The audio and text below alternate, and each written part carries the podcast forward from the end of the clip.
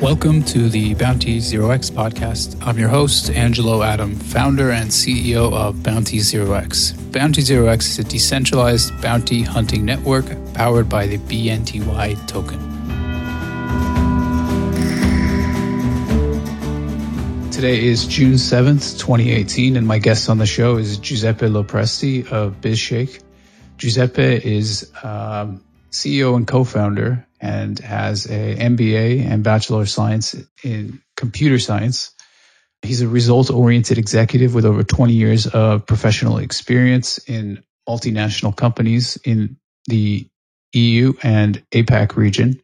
He has uh, applied a mix of entrepreneurial and other skills in maximizing his business results. So welcome to the show, Giuseppe. Uh, thank you, Angelo. Thank you. And, and thank you for giving me the opportunity to share BitShake project with you and with your audience. Yeah, we're happy to have you on. So what is BitShake all about? Yeah, so BitShake is committed to improving community life by creating a fully decentralized P two P sharing ecosystem based on blockchain. We are aiming to allow users to monetize their assets in forms of renting and pawning, by while reducing very much the intermediary costs. The essence of a decentralized innovative business model is realized by the ability to tokenize high-value assets on the blockchain, providing the transparency of user profiling through the digital identity services, as well as security provided by an automated dispute system that is going to be uh, regulated under peer control and implemented on blockchain as well. So will the assets, once they're tokenized, be held in custody of the owner, or will they be transferred to a, a third party uh, to hold the assets? No, the assets will, will remain in the custody of the owner. So the owner can can publish their assets on BitShake, the, the, the apps, and uh, they can share these assets that can be everything, can be whatever you have at home or your your your goods, with the community, and they can decide which kind of form they want to monetize the ownership of the assets. So they can rent out the product, so having a, a certain predetermined fee for uh, giving the asset to someone else, to another user, for a certain period of time, or they can decide to pawn their assets. So mean that uh, the user is going to receive a short-term loan that is backed by the asset itself. So, as I was saying, the user will retain the asset until another user engage in the transaction that uh, the owner of the asset published on the, on the website. In terms of tokenization, we think that is very important because one of the main issue in this kind of transaction, that is also the reason why there are no such a platform over there, is that the highest concern for both users is if the object is fake or broken or is going to have some issues during the, the, the transaction and so on and so forth. Because, for example, you have ten thousand dollars luxury watch or five thousand dollars luxury bag for our our wives. Of course, you, you want to make sure that the asset that you are giving to another user, that of course you don't know, because it's a it's an internet-based transaction, is going to be uh, well used and returned exactly in the same state it was when you send it out. And on the other side, the user that is going to pay, for example, I don't know, one hundred dollars a day to have the possibility to use your luxury watch, they want to make sure that the luxury watch is exactly real, that you are not sending a fake watch or whatever, and the watch that they are going to receive is uh, in a in a functional order.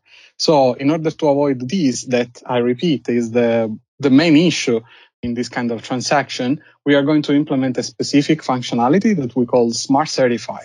Smart Certify will work involving a partnership and affiliation program with uh, professionals of each asset class. So for example, let's remain on the example of the watch.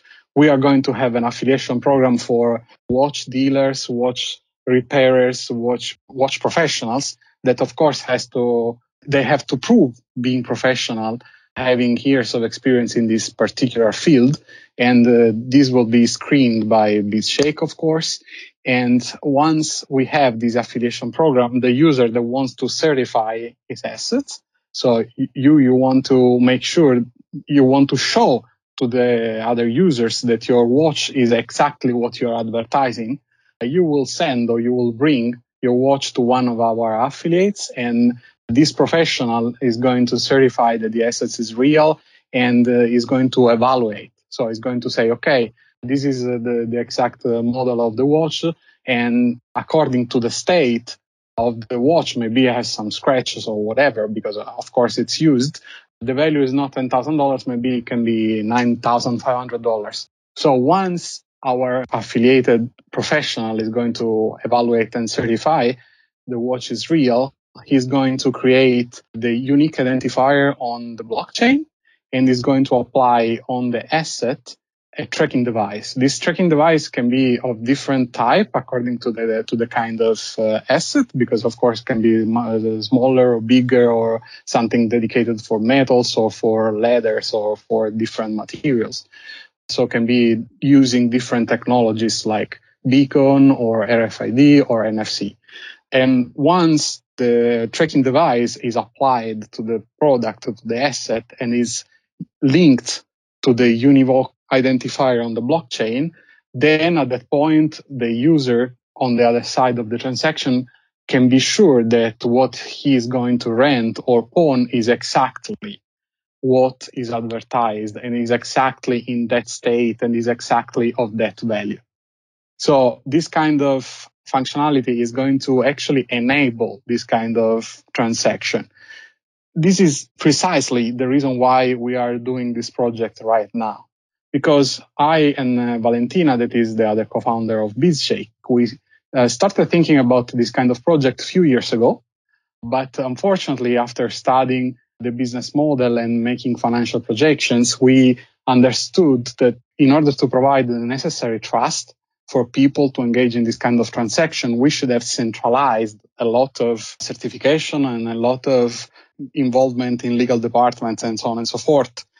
So means that the fee that we should have applied as a platform to the transaction should have been so high that we thought no users would have been willing to engage in such a transaction. Recently, last year, let's say around August or September, we um, started thinking again about this project because I studied blockchain. Of course, at the beginning, I was interested in blockchain for the investment purpose. But since I have a technical background, as you said, I have uh, I hold a bachelor in computer science. I also wanted to better understand the technology behind the investment. So I studied the technical papers of the, how the blockchain works, and of course how the blockchain evolved. Because at the beginning it was just a cryptocurrency, Bitcoin, and then evolved in the smart contracts platforms like Ethereum or NEO or E O S, or uh, now we are going to have many more. And uh, in that moment, I understood that applying this particular technology, we could have actually implemented the business model we had in mind, but much more efficient way. So not only enabling from a technical perspective the safety and the trust necessary for these transactions, but also reducing enormously the cost. So the fee that we are going to apply uh, to the transactions that will happen on the BitShake D apps is going to be very low. It's going to be five percent of the transaction value. That means five percent of the rent fee in case of a rent transaction, or five percent of the interest on the loan in case of the pawn transaction. Just for a, a little comparison, as I said, there is no this kind of platform right now over there because, of course, there is no certainty about the authenticity of the products. That is, as I explained, something that we are addressing with Smart Certify. But the same kind of, if you want, business model is implemented by other platforms, like, for example, Airbnb. Of course, they don't have the problem of the fake object because a house cannot be faked. But nonetheless, we can take a, a Airbnb or other renting platform as a comparison in order to understand how applying the blockchain technology to this business model is going to let us reduce enormously the fee, because as I said, BitShake fee is going to be five percent of the transaction value, while Airbnb or other less successful sharing economy platform are going to apply up to thirty percent of the transaction fee. Is that how high the Airbnbs and other similar platforms are? Is that that's pretty high.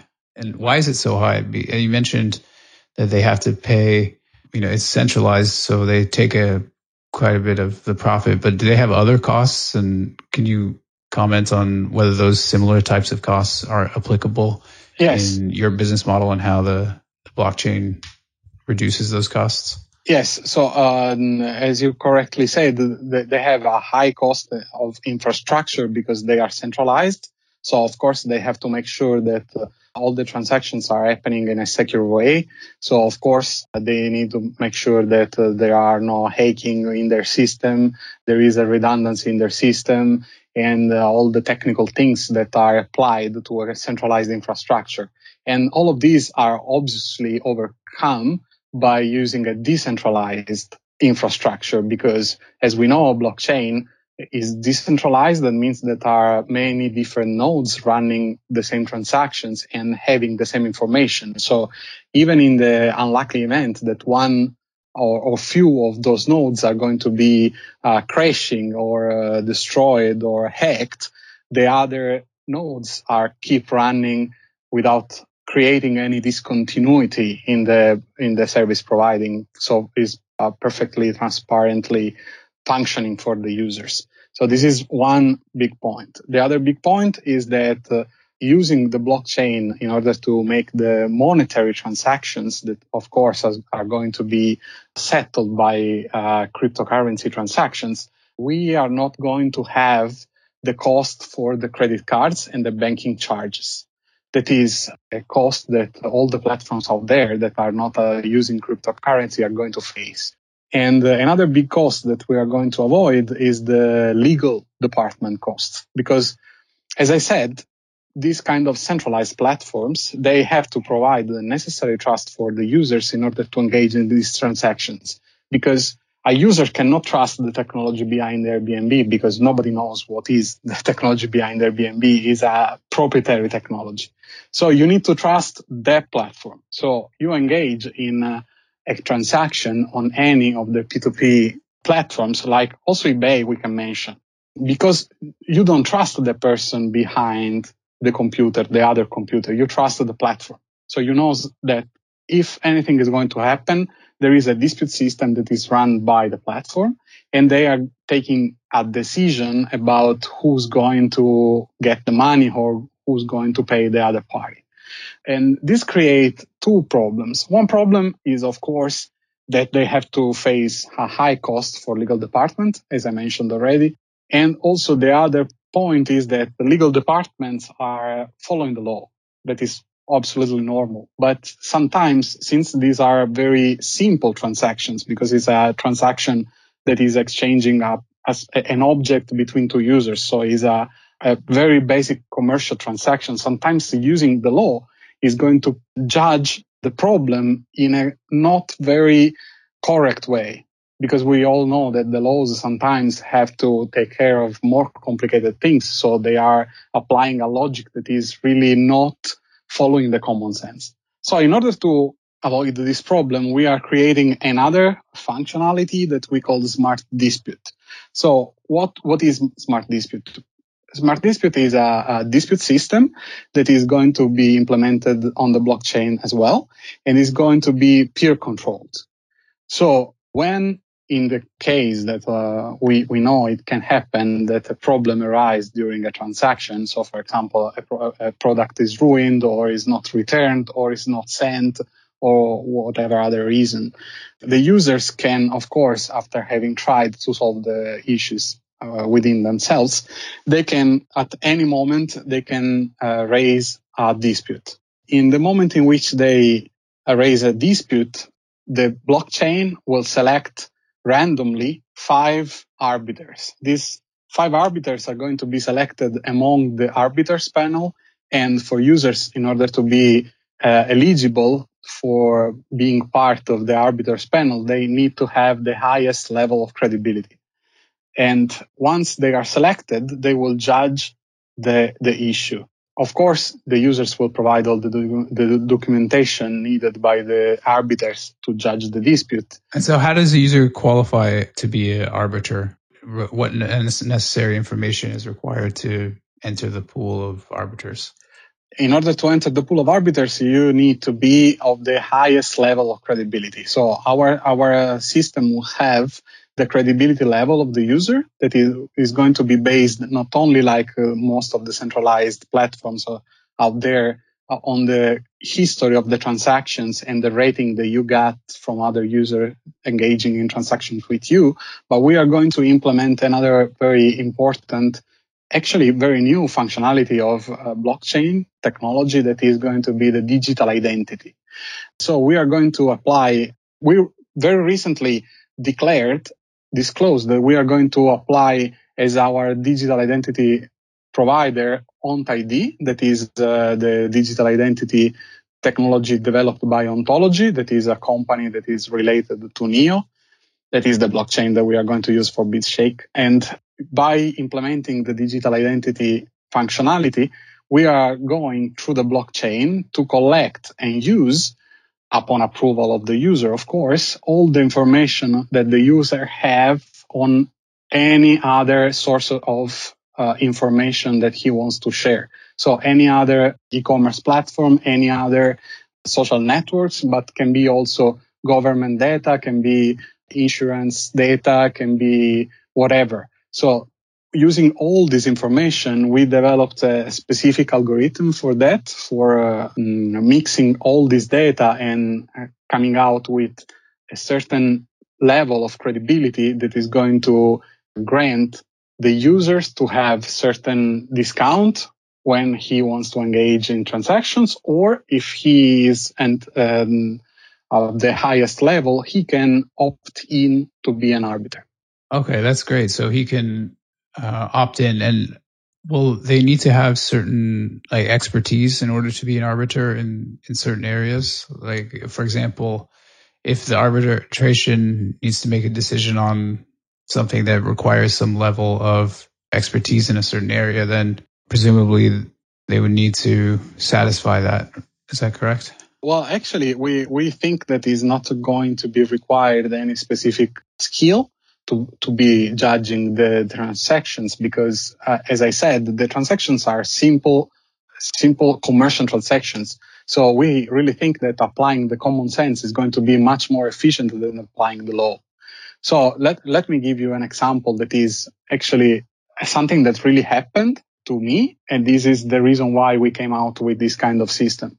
So I was told by a friend of mine, very close friend of mine, that uh, he engaged in a transaction on a P two P renting application, one of the major ones. So he rented out his apartment, and uh, in in the adver- the advertising, he wrote very clearly that he didn't want any of the lessees to have parties in the apartment, because the neighborhood is very quiet, so the parties are not normally accepted.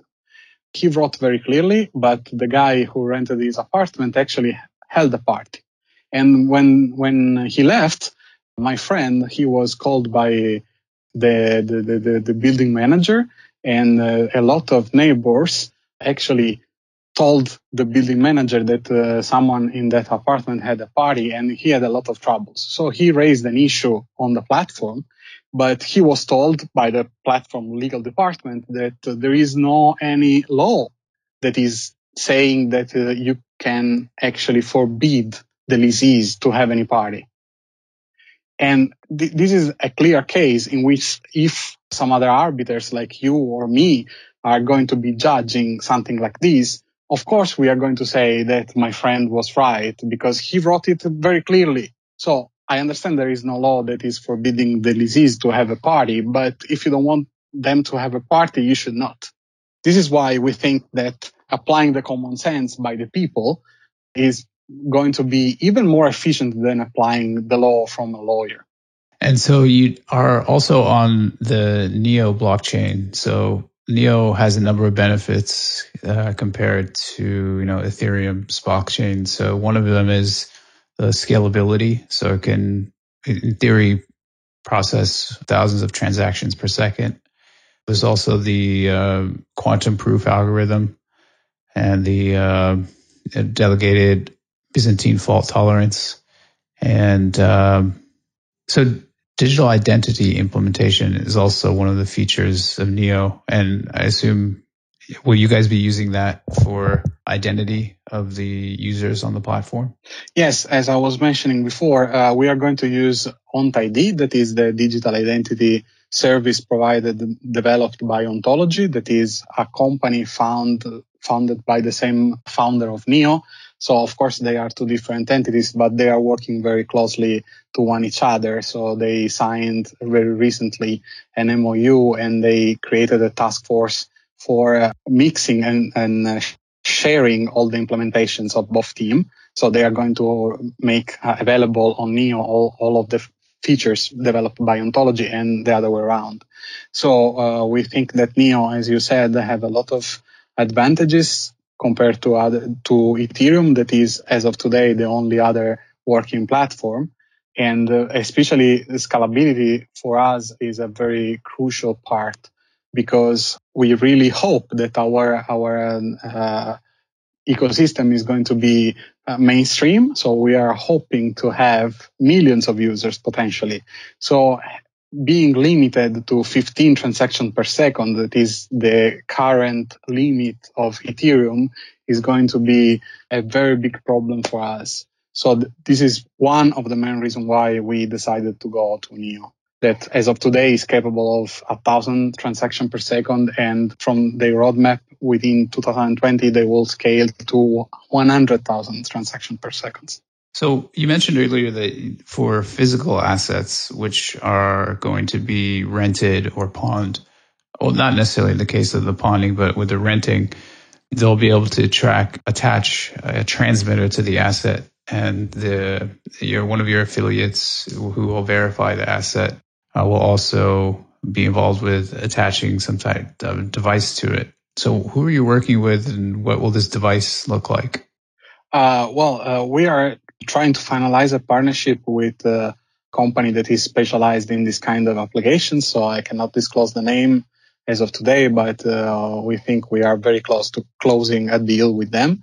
And uh, actually in the market, there are a lot of different devices that are can be bigger or smaller, or uh, particularly targeted for uh, metal objects or for tissues object, uh, fabric objects. So it really depends on the kind of assets. So we will develop this partnership with this company specializing on these, exactly because they have the right knowledge and skills to suggest us and to study with us the right kind of device and the right kind of technology according to each asset class.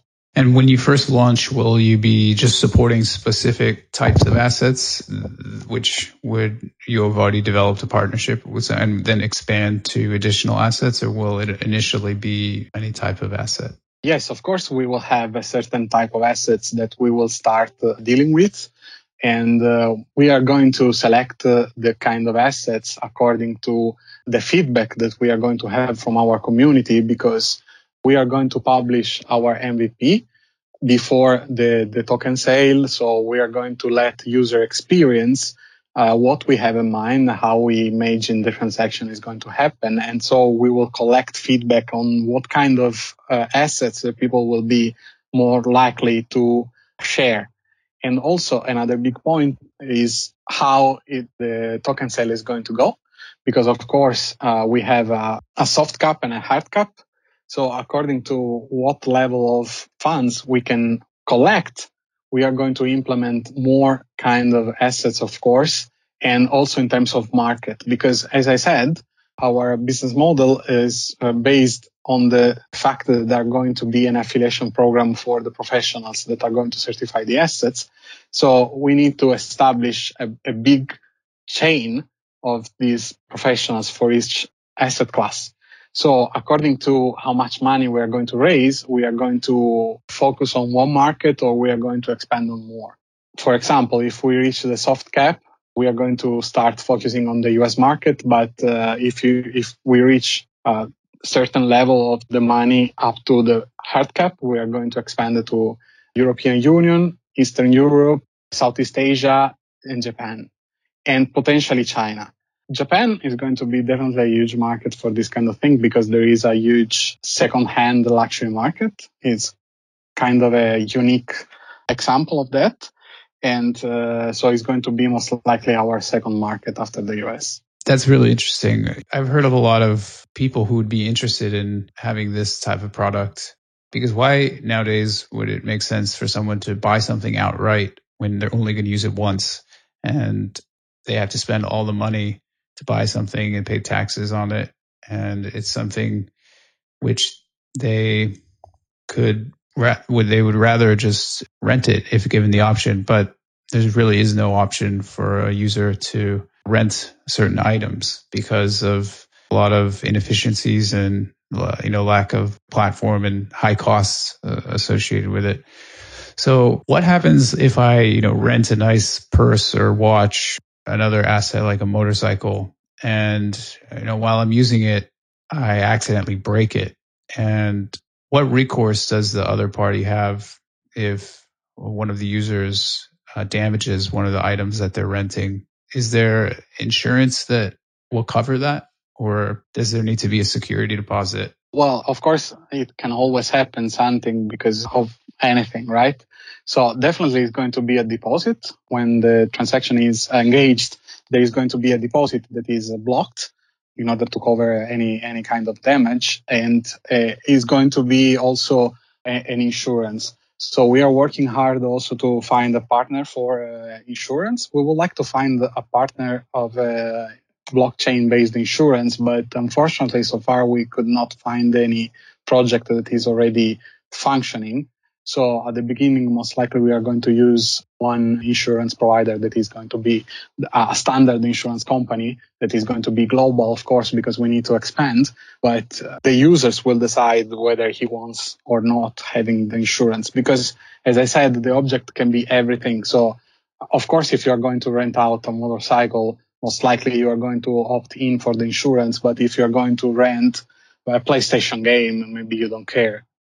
So it, it's totally up to the user to decide whether to pay or not for the insurance.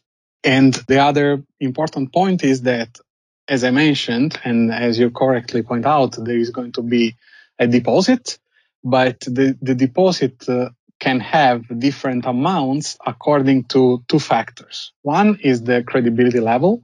So you can rent out your motorcycle and say, okay, the, the, the people that the users that have the maximum credibility level are going to have a deposit of uh, five thousand dollars. The people that are going to have a very low credibility level, I want ten thousand dollars, something like that. Another functionality that we are going to implement is the sub-communities. So as we discussed basically during all the interview, one of the major issues for this kind of platform is the trust. So uh, in order to overcome this problem, we are using the blockchain. In order to even more overcome this problem, we are implementing the Smart Certify and the Smart Dispute, as I mentioned. But in order to even make it easier for users to engage in transaction, we are going to let users create sub-communities that can be managed, created and managed by the users themselves. They can decide whatever barrier of entrance to decide. For example, you, you want to make a sub-community that is going to rent only cameras or lenses for cameras in uh, New York, for example. In this way, what is going to happen is that, for example, you can set the entry acceptance level to be that you must show that you are active in a certain forum, or you, you have to provide the proof that you already own at least two cameras or whatever. And uh, you can even decide a certain area in which you want to the people be in order to enter the community. In this way, you can uh, set a lower fee and a low, definitely lower deposit, because you are going to have more trust among the people because you already have screened them. And we talked about the two different products that you're developing. One is the rental product and the other one is the pawning product. Do you want to just So we discussed the rental product. So I have an asset, give it to someone for a period of time. They use it, and in exchange, they pay me a rental fee for it. We didn't really talk specifically about the, the smart pawn product. And so these are the two products that you're developing, but there's also going to be a number of other products. So if you're going to have a developer platform where anyone will be able to build other products within the ecosystem that run on the same smart contracts that were used for smart pawn and smart rent, but with some changes. So you'll have this developer ecosystem. But talk about smart pawn. What does that consist of? Because when usually you think of a pawn pawn shop, you think of it, you know, somewhere where you go to sell some of your old belongings, which you don't use anymore, and they give you just a flat fee and you sell them the product. But the smart pawn in your ecosystem is a little different.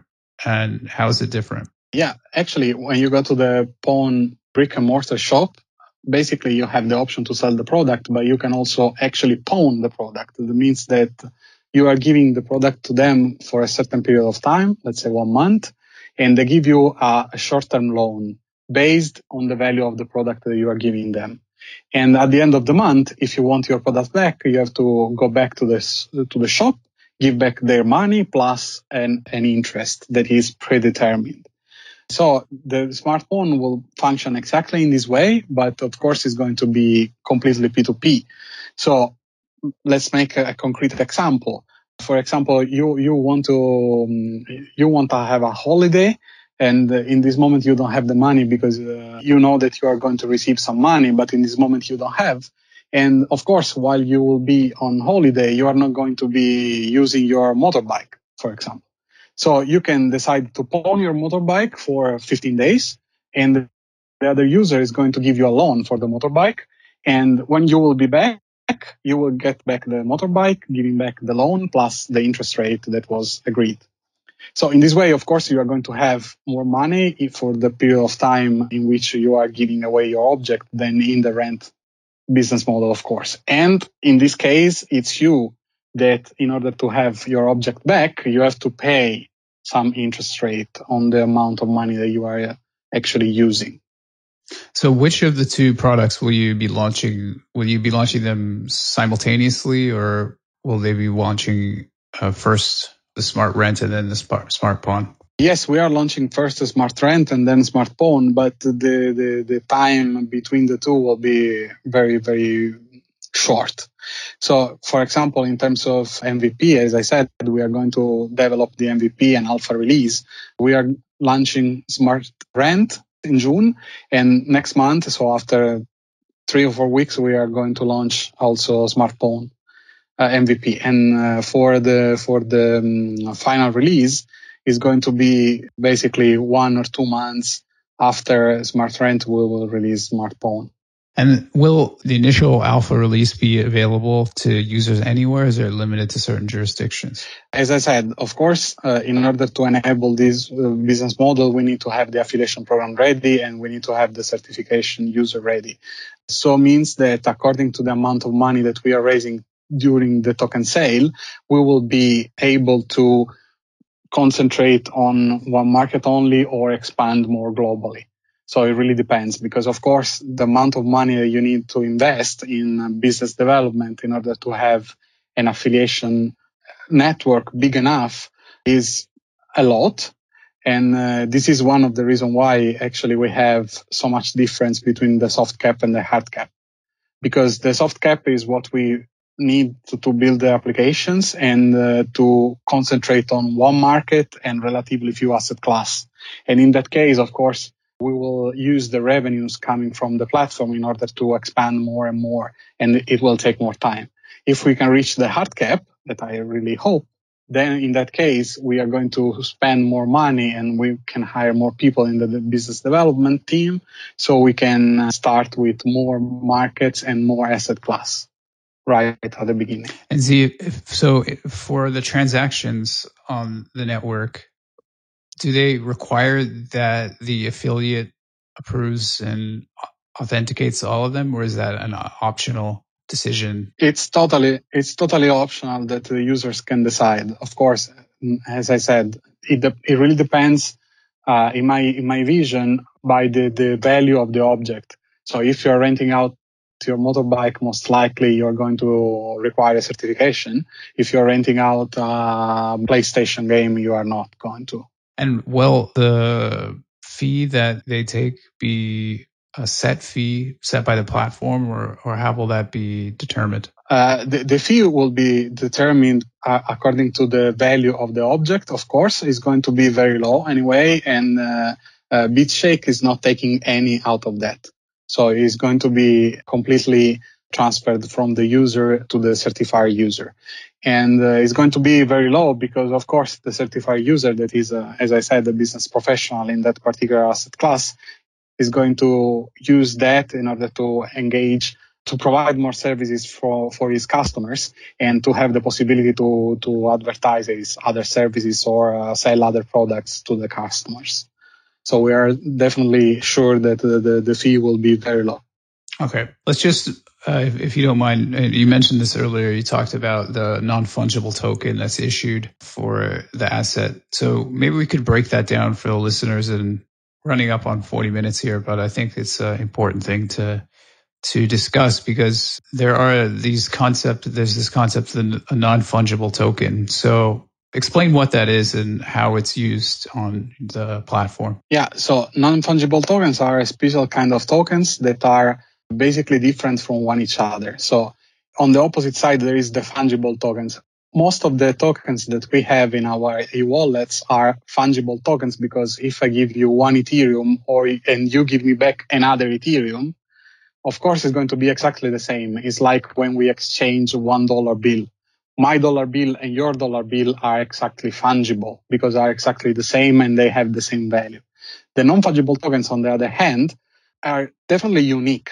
So one token has a unique identifier that is a, an hash code, of course. So it's um, determined by a cryptography algorithm like any other things on the blockchain, and is going to identify that exact token.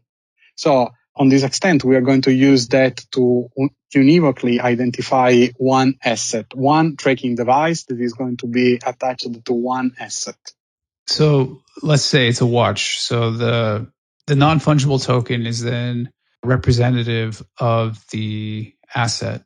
And so then what? So we have this token that represents an asset and it's issued whenever, when a transaction is, is made between a renter or someone who's lending out funds in exchange for an asset.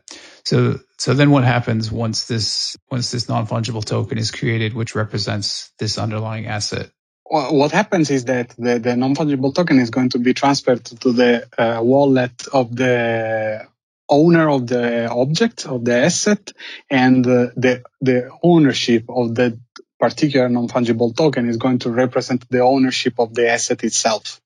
So whatever happens to the uh, to the talk, to the object, to the physical object, to the asset, the owner of the asset can legally prove that he was the owner of that particular asset that was certified, that had that particular value. So means that in any case, the, there is no way that anyone can claim that the owner didn't have that particular asset. So that cannot happen, that the other user is going to say, ah, the, the, the object you sent to me was fake, was not real, you didn't send. So the non-fungible token is going to prove, even on a legal uh, level, the owner of the object is actually the owner of the object. On this extent, think about it. The, the non-fungible token we are going to use for this kind of application, but it's something that uh, other platforms, other other people are going to use for uh, ownership of house. So they are going to create uh, non-fungible tokens that represent a house, and even the transaction of buying and selling the house is going to happen exchanging this non-fungible token.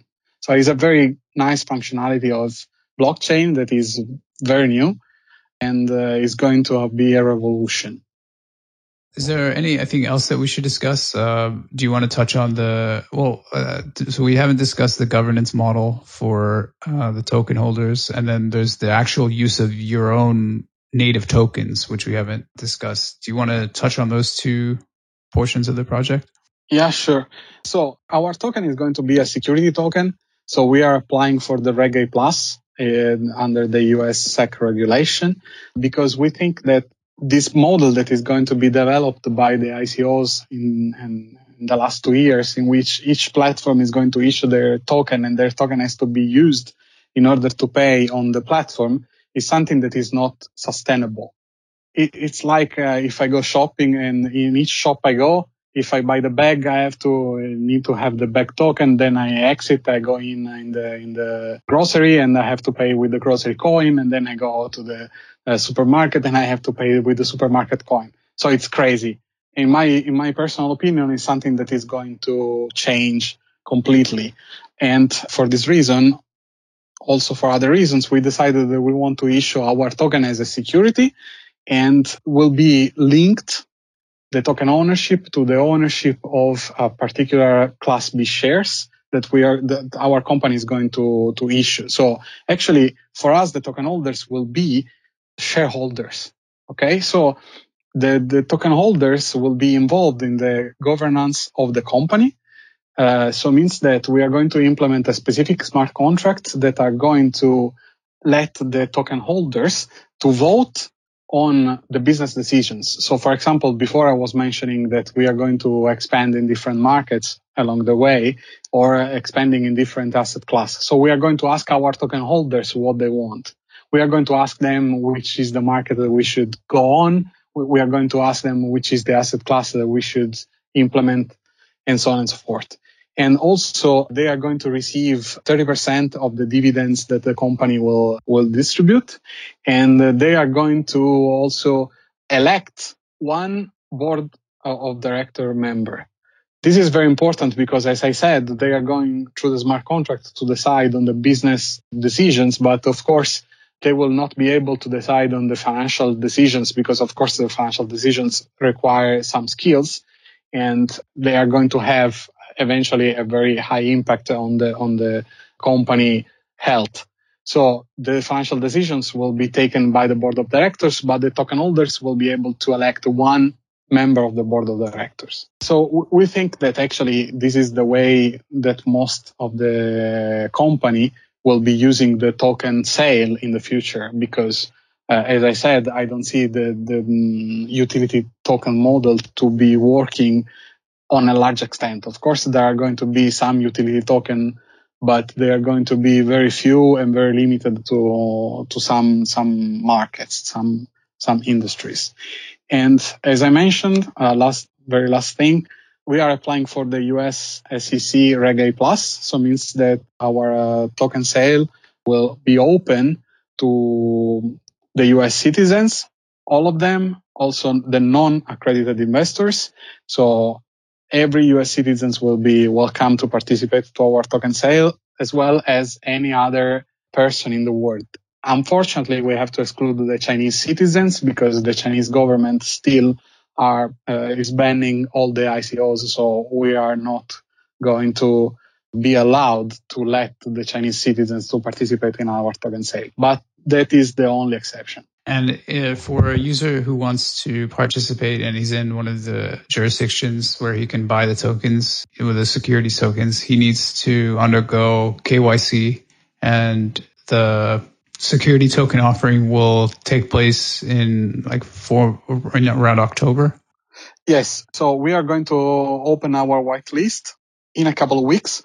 So the users that wants to be able to buy the tokens, they have to undergo the K Y C and A M L screening.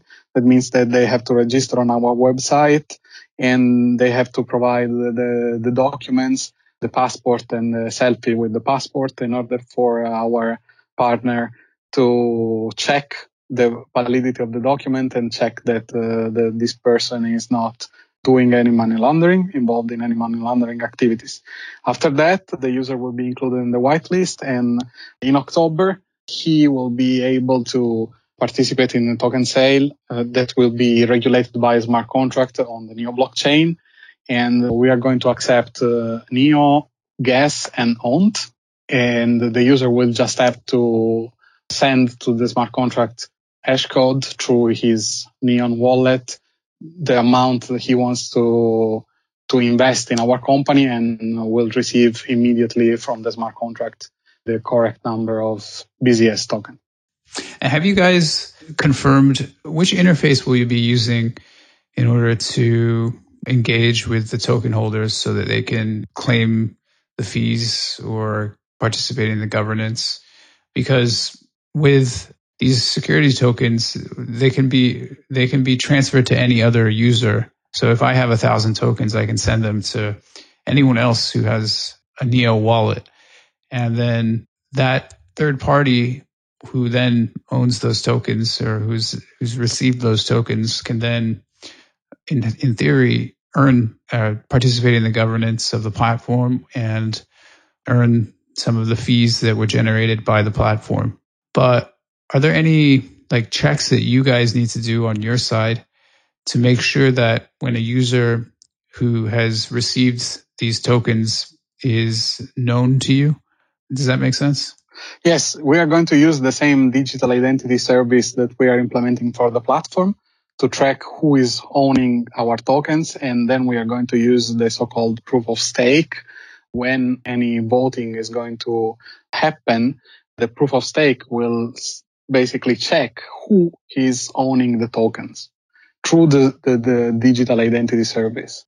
So that way you can always know if who is uh, participating in the governance of the platform, uh, actually verify their identity, even if they weren't participating in the initial crowd sale, even if they received the, the tokens from a third party. Exactly. And also consider that this kind of identification is needed by any stock exchange around the world for participating in the voting for the companies that uh, have the stocks, and is going to be required by any security exchange in the future.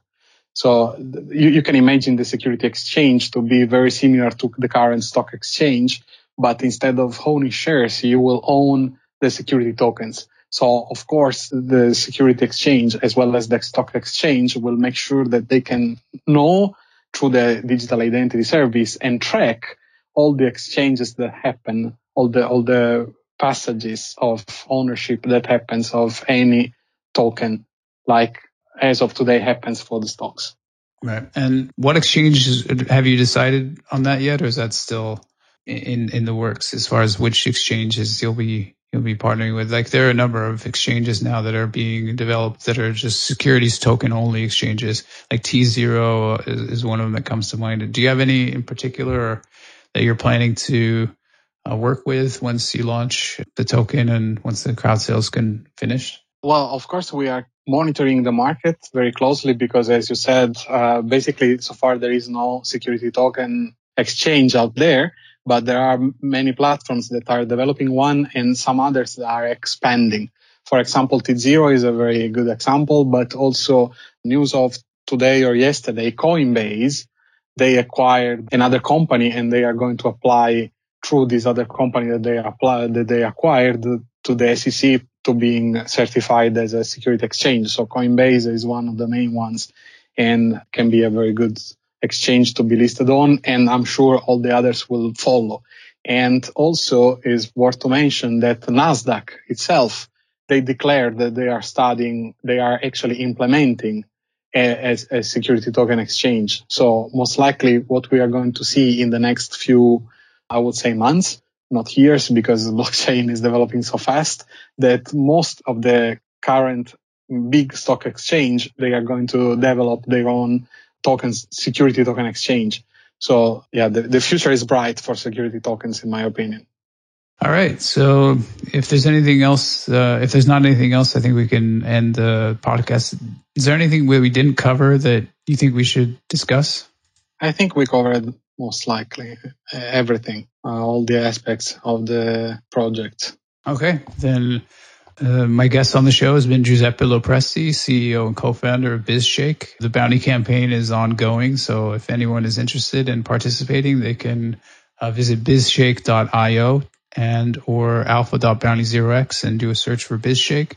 Uh, the I C O is in one hundred fifteen days approximately. And uh, if they want to learn more, Giuseppe, where can they learn more about the project? They can learn more on our website, that is bitshake dot io. And uh, over there, they, they can find the explanatory videos as well as uh, the, the white paper and the other documents that are available in uh, multiple languages. Thank you. Uh, my guest on the show has been Giuseppe Lopresti. Thank you for coming on, and we look forward to seeing the project develop. Yeah, thank you very much.